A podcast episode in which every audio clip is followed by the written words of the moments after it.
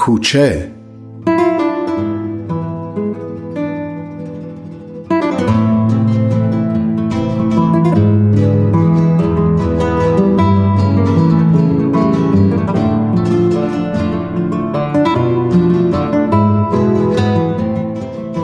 آقا خیلی مخلصیم. الله هوا به روی ماهت. صدا چرا اینطوری شده بهمن؟ ای داد بیداد زدی خودتو ناکار کردی یا؟ قربان تو ما بد نیستیم میگذرونیم. مامانم کمی بهتره. بیشتر سعی می‌کنم من با آقا شاهرخ برم سفر واسه ویزیت عینک تا بابا بیشتر پیش مامان بمونه. زمان می‌بره دیگه. نه هنوز شروع نکرده کلاساشو. اتفاقا همین تصمیمو دارن. یه موقع دیدی یه سفر اومدن پیش تو ها جان نه. فکر نمی کنم بابا ممنوع خروج باشه. آره واقعا ممکنه ممنون الخروج باشه تا ممنوع الخروج. ازش ممنون میشن که خروج کنه. وای بهمن خیلی خوب گفتی. جان شهاب. یه مطلب مهم. چی هست؟ شوخی می‌کنی بهمن. اسم مستعارش حسین نیست؟ آخه منم ازش ایمیل داشتم. آره جان تو فکر کنم دو سه روز پیش. واسه تو کی فرستاده. عجب. هم منم همینطور. منم هنوز جوابی بهش ندادم. واسه چی نوشته؟ ایول فکر خوبیه. پس منم ایمیلی که واسم فرستاده رو برای تو فوروارد می‌کنم. جالبه که هیچ اشاره به این نکرده که واسه تو هم ایمیل فرستاده. فقط یه نکته جالب الان بهت بگم. نوشته همین پنجشنبه یعنی پس فردا ساعت هشت. آره هشت شب. تو کافه کوچه منتظر منه. خواسته همو ببینیم. نمی‌دونم بهمن. هنوز تصمیمشو نگرفتم. به مامان بابا هم هنوز هیچی نگفتم. یعنی به مامان که اصلا نمیگم. نمی‌دونی تو دلم چه آشوبیه. کاش اینجا بودی رفیق. ببین آره دقیقا همین مسئله ذهنم رو درگیر کرده. منم احساس می‌کنم این دوتا قضیه جورایی به هم مربوطه. خیلی تصمیم سختیه بهمن. واقعا نمی‌دونم سر این قرار برم یا نه. خب معلومه که میترسم. ولی از یک طرف میگم شاید بتونم از ستاره یه سر نخی گیر بیارم. نابود شدم از بیخبری. اصلا فکر کنم آخرین بار همون موقعی بوده که اومده گلدون درخت بونسایی که واسمون اونجا امانت گذاشته بودی رو بگیره. نه عزیزم از خود آقا داوود تحویل گرفته. هیچ پیغامی نه کتبی نه شفاهی فقط تشکر کرده و رفته. همین.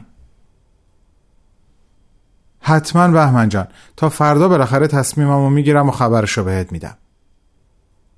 آره لطفا این کارو بکن. به دعاد احتیاج دارم. دمت گرم. تو رو خدا تو این زمستون بیشتر مراقب خودت باش بهمن. صدات خیلی خرابه. نگرانتم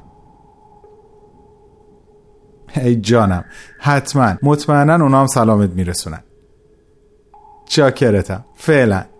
خداحافظ. از آسمانه ماتم ببارد حراس بی تو ماندنم ادامه دارد. نمی نویسم ترانه بی تو. چگونه پر کشد خیال واژه بی رسیده جان کجایی؟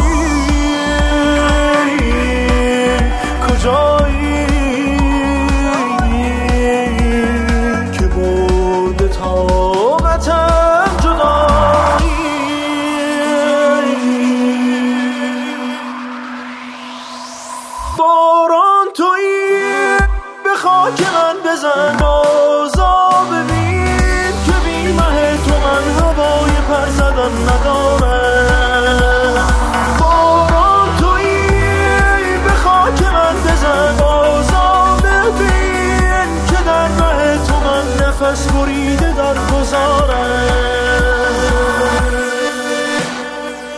بعد از صحبت با شهاب یاد و خاطره ستاره تمام فضای اتاق بهمن رو پر کرد. نه فقط فضای اتاق که تمام فضای ذهن و قلبش رو. چقدر جای خالیش همه جا محسوس بود. همه جا مخصوصا تو کافه کوچه. چه همه پیغام که بی جواب مونده بود مخصوصا در گروه ما چهار نفر توی تلگرام.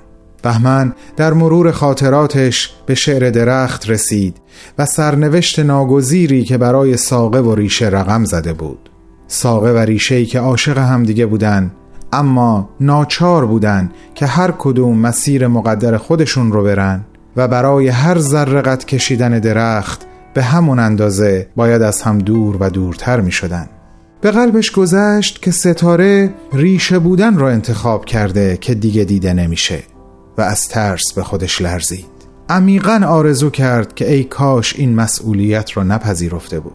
این نویسنده تبالود غربت نشین کجا دنبال تو بگرده؟ شخصیت عزیز من و همه مخاطبای داستان من. این کار با ماها نکن ستاره. یه خبری از خودت بده.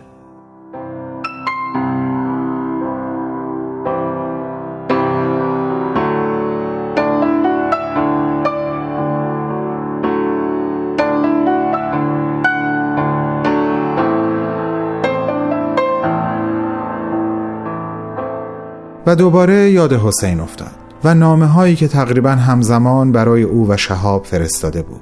یعنی ممکن بود او از ستاره خبری داشته باشه چرا قصد داره با شهاب ملاقات کنه؟ آیا شهاب حاضر میشه به ملاقات او بره؟ چقدر سوال بی جواب داشت. بالا رفتن حرارت بدنش رو به خوبی احساس می‌کرد و می‌دونست به دنبال این تب لرز شدیدی از راه می‌رسه. با این حال نمی‌تونست از شر افکار در هم پیچیده و دلهوره و نگرانی که داشت خلاص بشه. رفت تو آشپزخونه و سر پا بقیه سوپی که مامان پندار براش پخته بود و هنوز کاملا سرد نشده بود رو سر کشید. کاسه بلور رو توی ظرفشویی گذاشت و روش آب گرفت. رفت که زیر دو ستا پتویی که داشت خودشو مچاله کنه.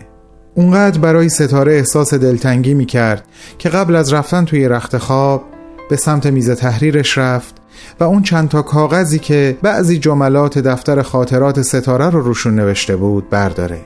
همون دفتر خاطراتی که اگه شهاب قبل از اومدن معمورا اونو اتفاقی به بهمن نداده بود الان خدا می‌دونه کجا و دست کی بود و نوشته های داخلش چه سرنوشت متفاوتی رو می‌تونست برای شهاب و حتی خود ستاره رقم بزنه. بهمن زیر پتوها خزید و قبل از خوندن جمله ها نگاهی به ساعت انداخت. ترکیه ساعت یازده و نیم شب بود و ایران یک بام داد.